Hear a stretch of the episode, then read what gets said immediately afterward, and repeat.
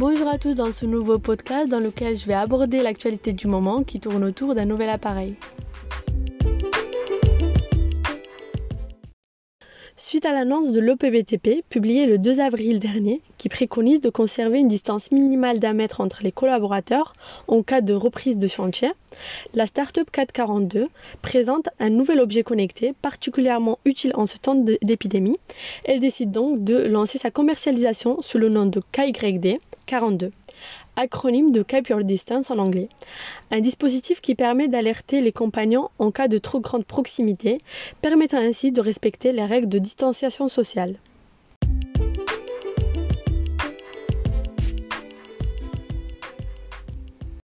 Le corps de métier dans le secteur du BTP est de prévenir les opérateurs de leur approche en zone de danger avec une précision de 10 cm. Avec l'épidémie du Covid-19, L'entreprise a tout de suite identifié l'intérêt de sa technologie pour aider les opérateurs à maintenir une distance de sécurité entre eux.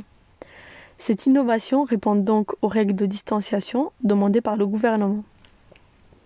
Dans son guide, l'OPBTP rappelle que le respect de cette distanciation est primordial. Il semble également qu'il va être compliqué de fournir des masques FFP2 en nombre suffisant sur l'ensemble des chantiers. Le respect des gestes barrières sera donc d'autant plus impératif.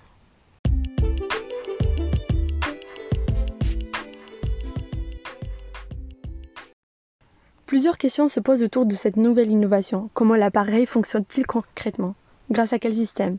Et la question la plus importante, est-ce qu'il y a-t-il des risques pour les données personnelles?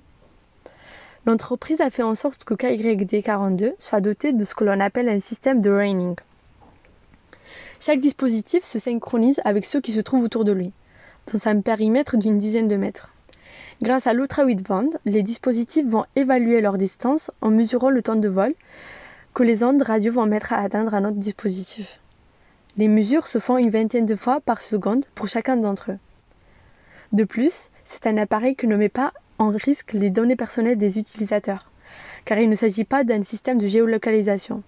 On sait que deux dispositifs ont été proches à un moment donné, mais on ne sait pas où. Par ailleurs, si l'option connectée est choisie par les clients, l'entreprise préconise une utilisation anonyme.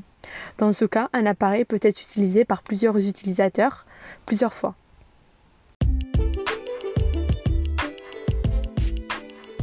On arrive à la fin de ce podcast sous le thème de l'actualité. Merci pour votre coopération.